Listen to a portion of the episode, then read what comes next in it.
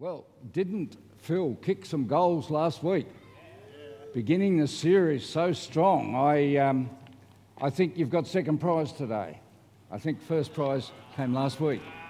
And uh, Phil and his uh, concept of looking at fatherhood, not from a stronger point of view, but from the weaknesses that a father needs to have in order to be a stronger father, which is uh, sort of like a, a, a a twisted concept in when you first think about it, but it really makes sense when you hear it presented the way Phil and his company, Phil et al., I think Al was there, um, did that presentation last week. I was really encouraged by it. Well, you know, some wag has, de- uh, decided that if you uh, have go- uh, your life without God, uh, a week would look like this.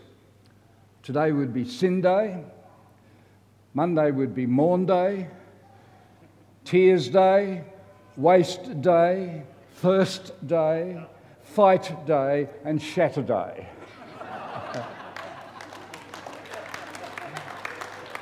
and uh, the sum total of that is that you'd have seven days without God makes you weak. Yes, the dead joke's out of the way. Okay. Somebody keeping a record? yeah.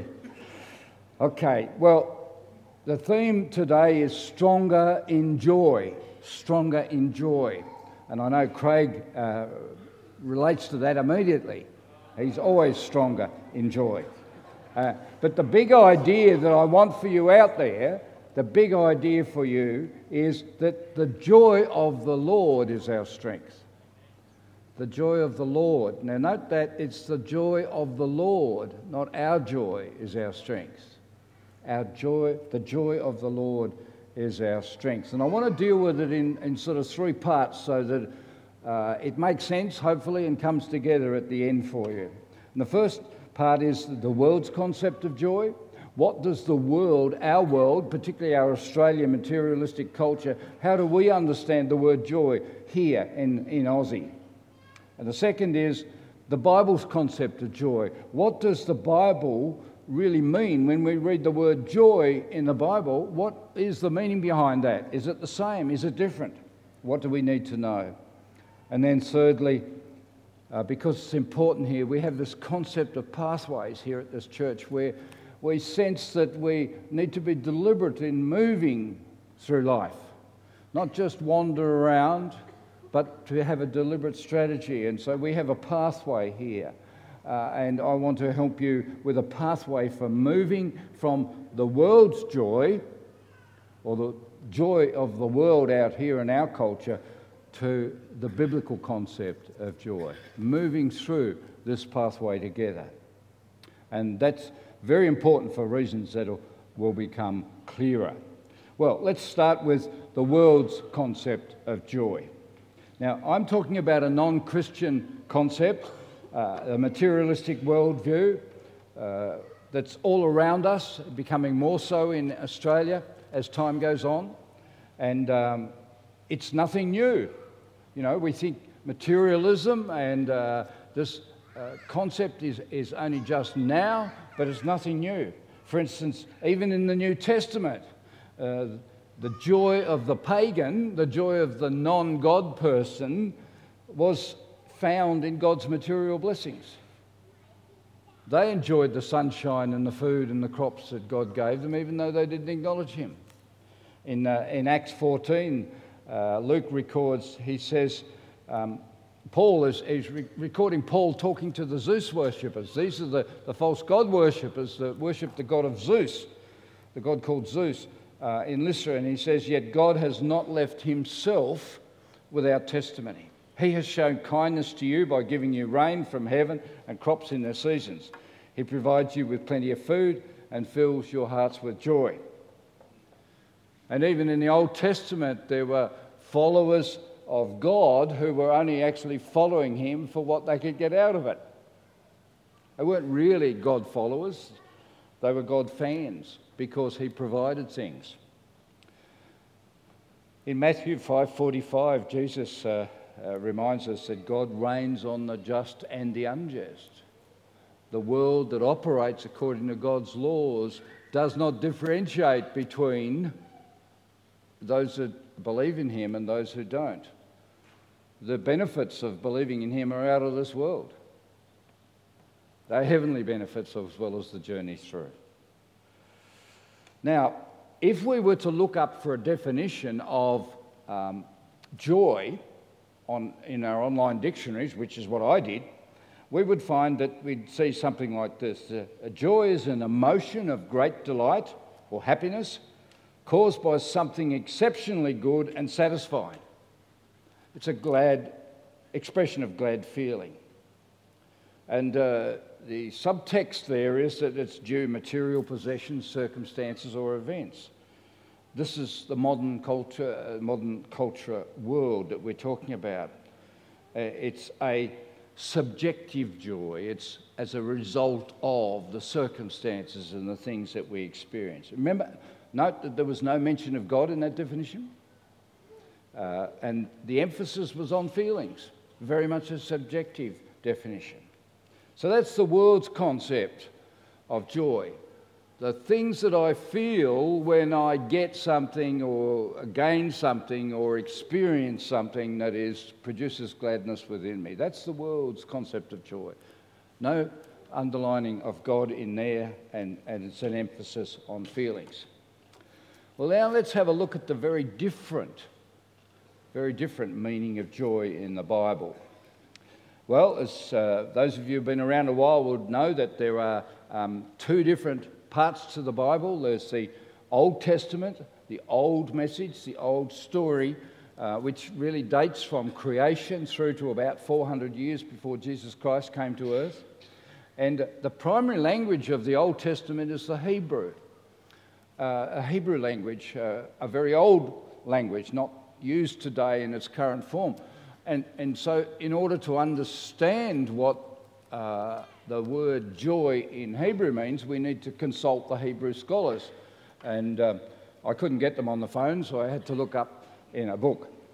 Uh, and uh, so there are uh, three different uh, words in Hebrew primarily that are used to convey in English the meaning of joy. And the first one is that uh, of joy at God's attributes, in other words, who He is and who He was, what He did a joy that comes from knowing who God was. There's another one which uh, is the, to describe the jubilant shouts that would go up at times of sacrifice and worship and so on at God's amazing saving works when He saved Israel from its fates. Uh, a, a, shout of jubilant joy from a celebration and worship gatherings.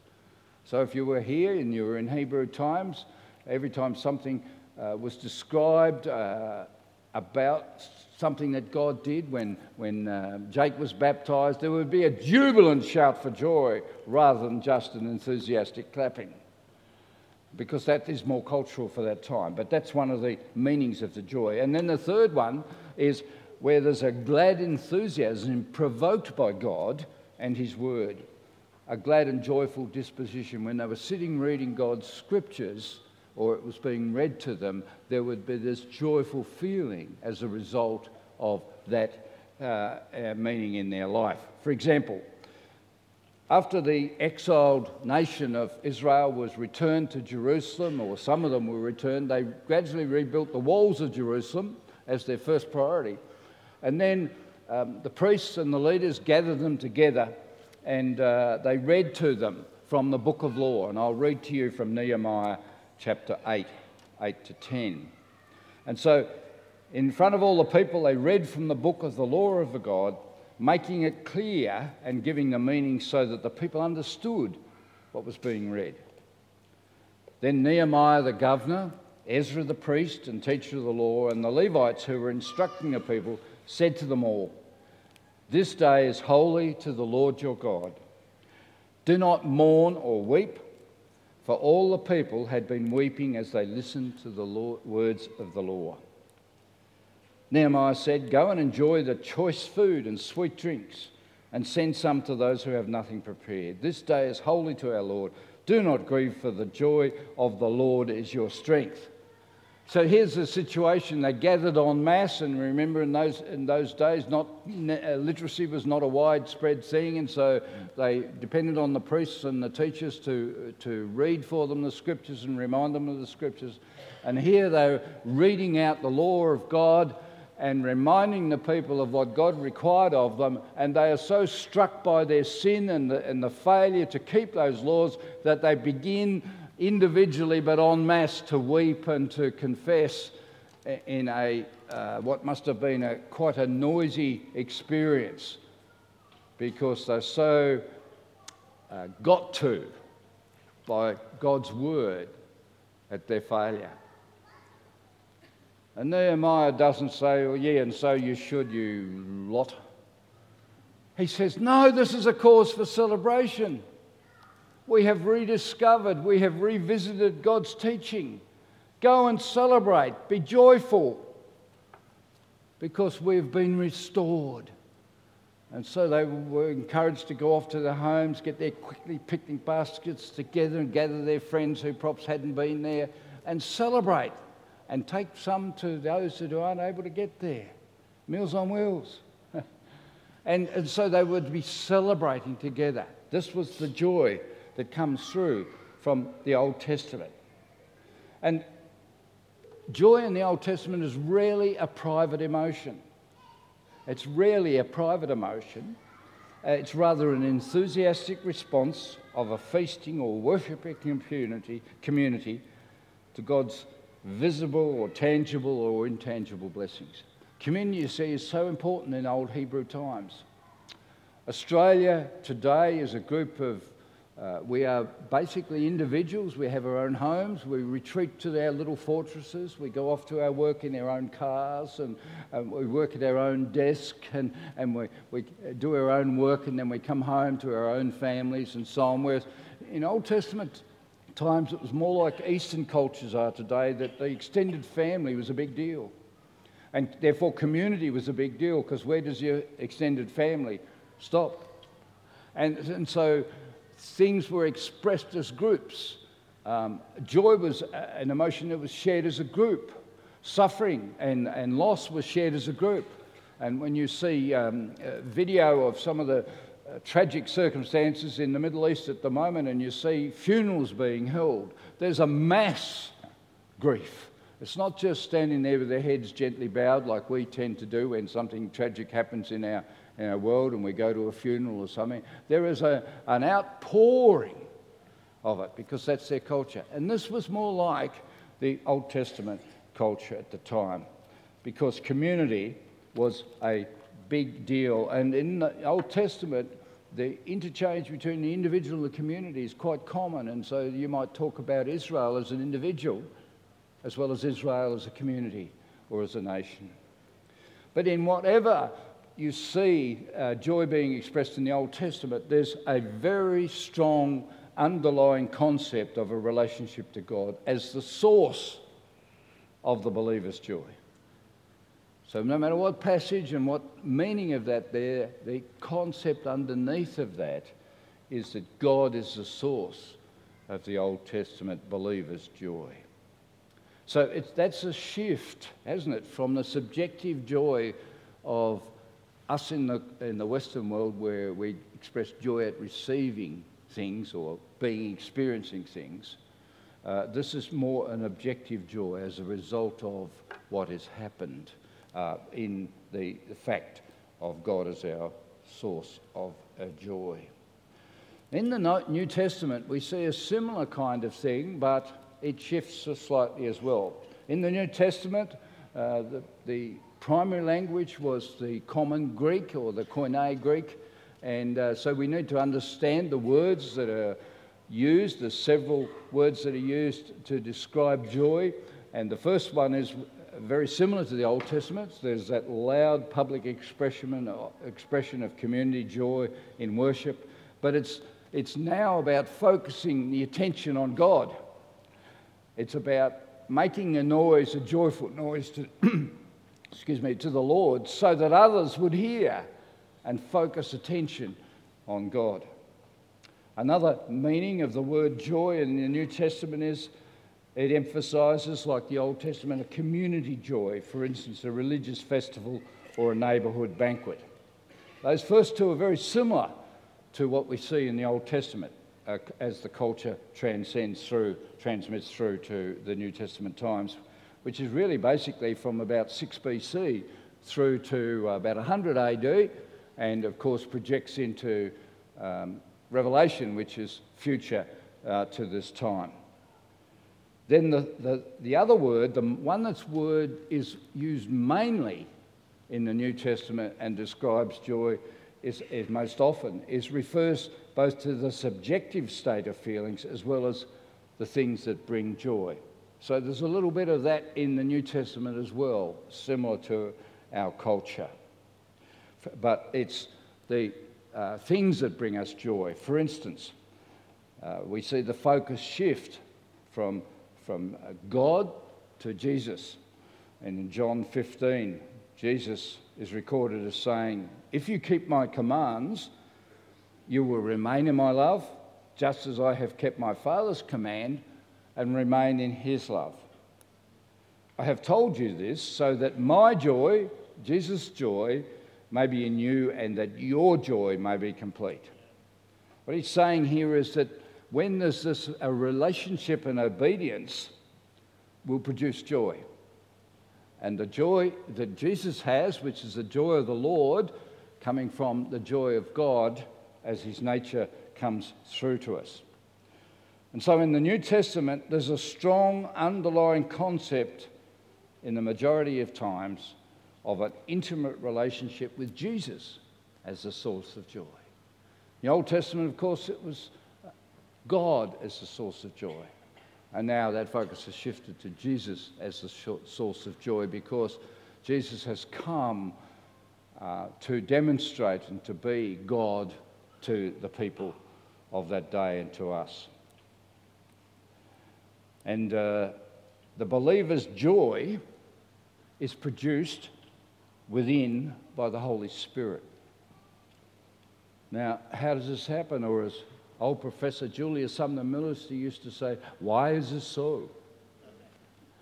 You see, um, when we accept Jesus Christ as our Saviour, when we take um, a relationship on with God, as uh, Jake's demonstrated to us, the, the, the, subsequent stage of that through obedience through baptism today. Um, the Holy Spirit comes to abide with, or live within us. Because God can't physically be here, because Jesus can't physically be here now, the Holy Spirit comes to live in us, or as the Bible describes it, to dwell in us. It's an older word. And produces within us over time what we call the fruit of the Spirit. Just as a planted tree in the right circumstances and, uh, and, and, looked after in the right kind of way will produce fruit in time. And so the fruit of the Holy Spirit, as it tells us in Galatians 5.22, is love, joy, peace, or forbearance, or patience is another word, kindness, goodness, faithfulness, gentleness, and self control. And we heard um, a list being read this morning as a testimony to what is changing in Jake's life. So, this fruit grows in us as a result of the relationship with Jesus uh, and God, grow within us. And so, explaining that further, I'm, I'm telling you the joy is an outcome of salvation. It's the outcome of salvation is not you sit in the front row and suck lemons. Mind you, I've been to some places where I'm sure that's what was happening by the expressions on faces, or they were, or they were sitting on a thumbtack. Although maybe you would have heard, ah, from that. Is that what's happening, Bruce? Is it? Joy is an outcome of salvation. It, it flows as a result of our salvation. Accepting Jesus as personal Saviour produces being saved in our lives. Then the Holy Spirit is given to us, as the Bible promises, and that produces over time in a relationship with God fruit that develops. And joy is one of those fruits. One of those fruits. So, That's a brief explanation of the joy of the world and the joy as depicted by God's Word. Let me illustrate this in another way. If we suggest that this is our joy scale, this is being extremely sad, this is being extremely joyful or very joyful. And this is a time scale which, over time, now I'm going to have to move around a little bit here for you guys to see this. A normal life based on the world's value of joy would, would sort of be uh, a bit like an earthquake or my ECG.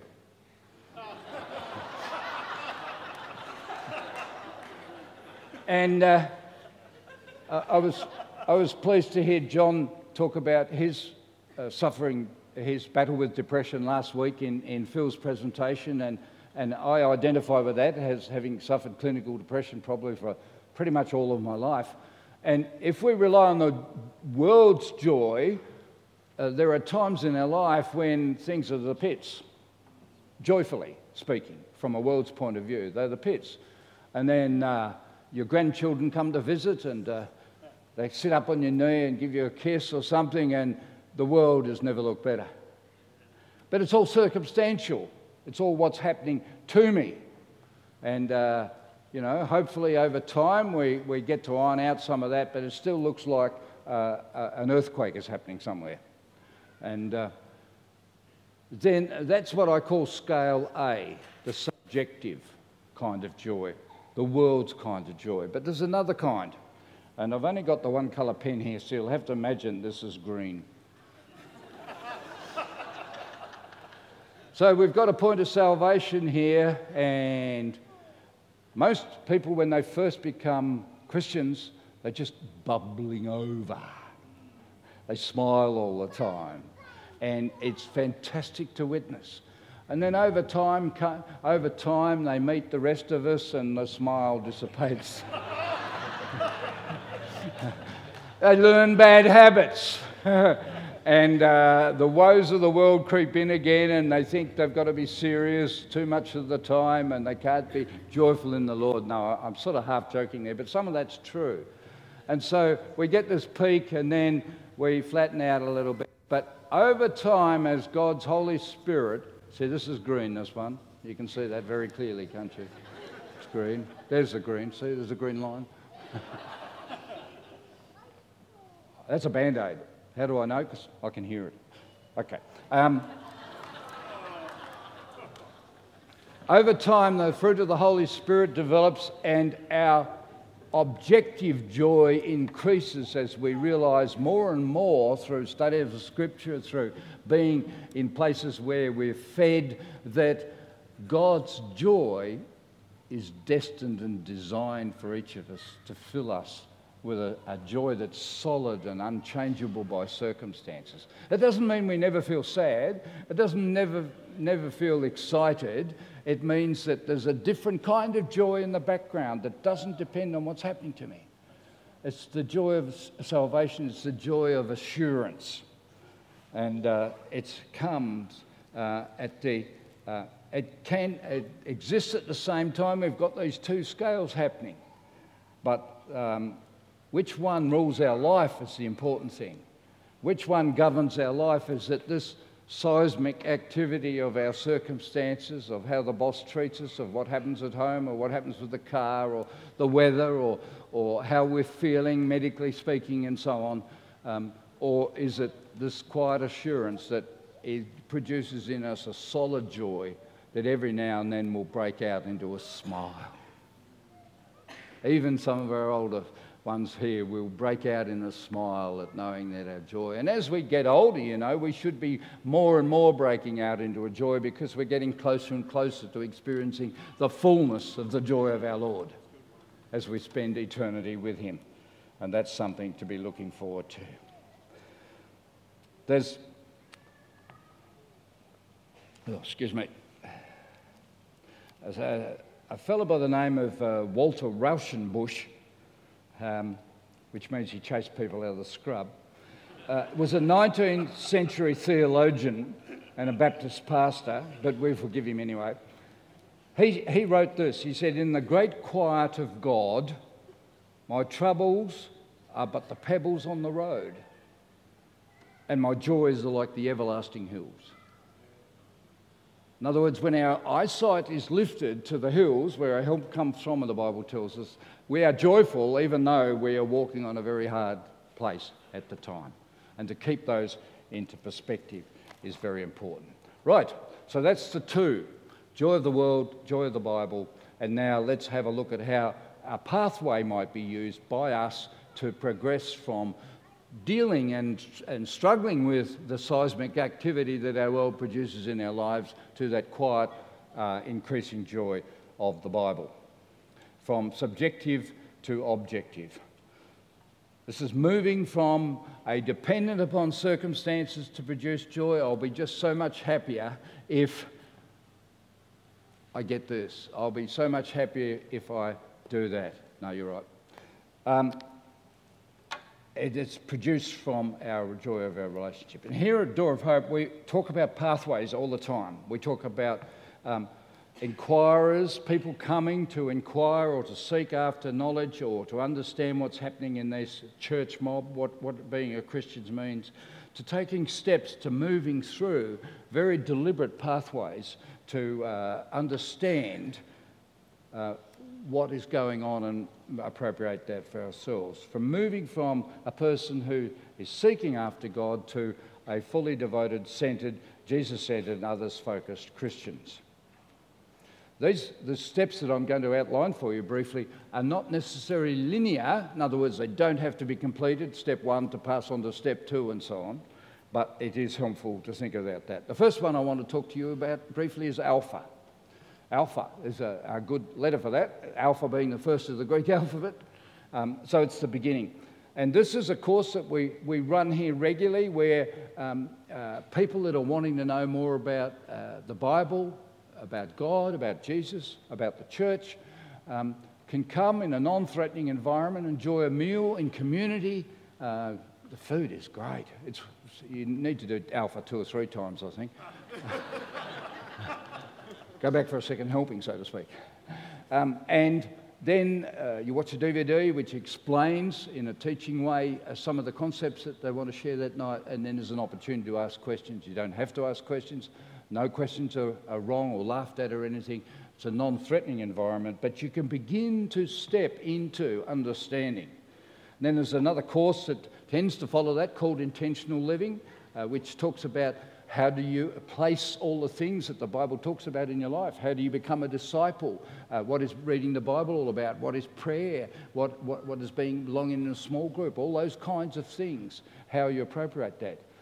We also run another course called the marriage course, which is not actually part of this pathway, but it's there uh, to as, as make marriages better. And I suggested it's called the marriage course. Um, and I suggested to Sandy that we actually amalgamate that with intentional living and make it intentional loving. No, it's all right, we won't. Um, another step that you can put in place is joining a small group, a connect group, a, a, group of six to ten people or so that meets in a home or down here at various times during the week or after hours, and uh, they have a little Bible study together where you can ask questions, and uh, again, no question is wrong, where you're cared for, you, you, you uh, discover more about the Bible and relationship with others. Um, and if you're wanting to know about any of these things, uh, at the uh, Hope Central after the service, you can inquire and they can find you more information or uh, connect you with that. Another process we use here is another step on this journey, if you like, is called 20 minutes in the chair. We follow a Bible reading, uh, daily Bible reading schedule. Today was Proverbs 20, and uh, we, we sit and read that sometime during the day. For me, it's first thing in the morning, and uh, uh, we read that, we reflect on it, we write some thoughts down, and we pray about that. And so we draw closer to God, and He draws closer to us, just as it says in James 4:8. Come near to God, and he will come near to you. It's just, for me, it's a steadying time before I begin my day's work. And uh, like any relationship, if it, there's no communication or connection and uh, relationship happening there, the relationship will die. And that's the same with us Christians who are followers of Christ if we don't have that regular connection. And then the fourth thing I want to suggest to you is regular meeting with others for worship and community, just like we're doing now. But the emphasis there being on regular. Our statistics tell us that in Australia now, churches are seeing people one week in three. I don't know how you can, if you like that, you, how you can cope with missing out on all the stuff that happens on the other two weeks. It'd be sort of like watching episode one and episode three uh, of, of a, a, series. You'd have to go back to iView and catch up, surely. Uh, and uh, so I'm just encouraging you that this regular commitment to, to meeting with others like mine in the times like this where you can be fed by sometimes by real ministers and real people who can speak uh, and uh, grow as a result of uh, what you're hearing and being encouraged to. And in Hebrews, the writer says, um, Let us consider how we may spur one another towards love and good deeds, not giving up meeting together as some have the habit of doing, but encouraging one another, and all the more as you see the day approaching. The world's joy is very different to the joy from a relationship with God. And we're here to assist you to discover for that for yourself and to grow in your understanding of joy, along with all the other things that God gives us. But my final encouragement to you is this. And Paul, in uh, his letter to the Philippians, says it so well Rejoice in the Lord always. I will say it again rejoice. Let your gentleness be evident to all. The Lord is near. Do not be anxious about anything, but in every situation, by prayer and petition, with thanksgiving, present your requests to God. And the peace of God, which transcends all understanding, will guard your hearts and your minds in Christ Jesus. That peace that that writer talks about costs Jesus the cross to provide for us. It doesn't come to us at no cost. It came to us at the cross of the life of Jesus Christ, the Son of God. When, at the appointed time, he went to the cross because it was God's will. And uh, in uh, Hebrews 12, it, it describes it this way it says, For the joy set before him, Jesus endured the cross scorning its shame, and sat down at the right hand of the throne of God. For the joy set before him, it certainly wasn't the joy of the cross. That was shameful, it was painful, it was life destroying, it was humiliating, it was the worst possible punishment that the Romans could inflict at that time. And yet he went for the joy set before him. The joy of the fact that he would be reunited with his Father and know the fullness of that joy in every sense of the word, but also because he was making available to us the fullness of joy by being nailed to the cross. And we remember that each week here in this church by celebrating joyfully communion. And communion is simply a word to describe a little meal, if you like, a spiritual meal where we take a piece of biscuit which represents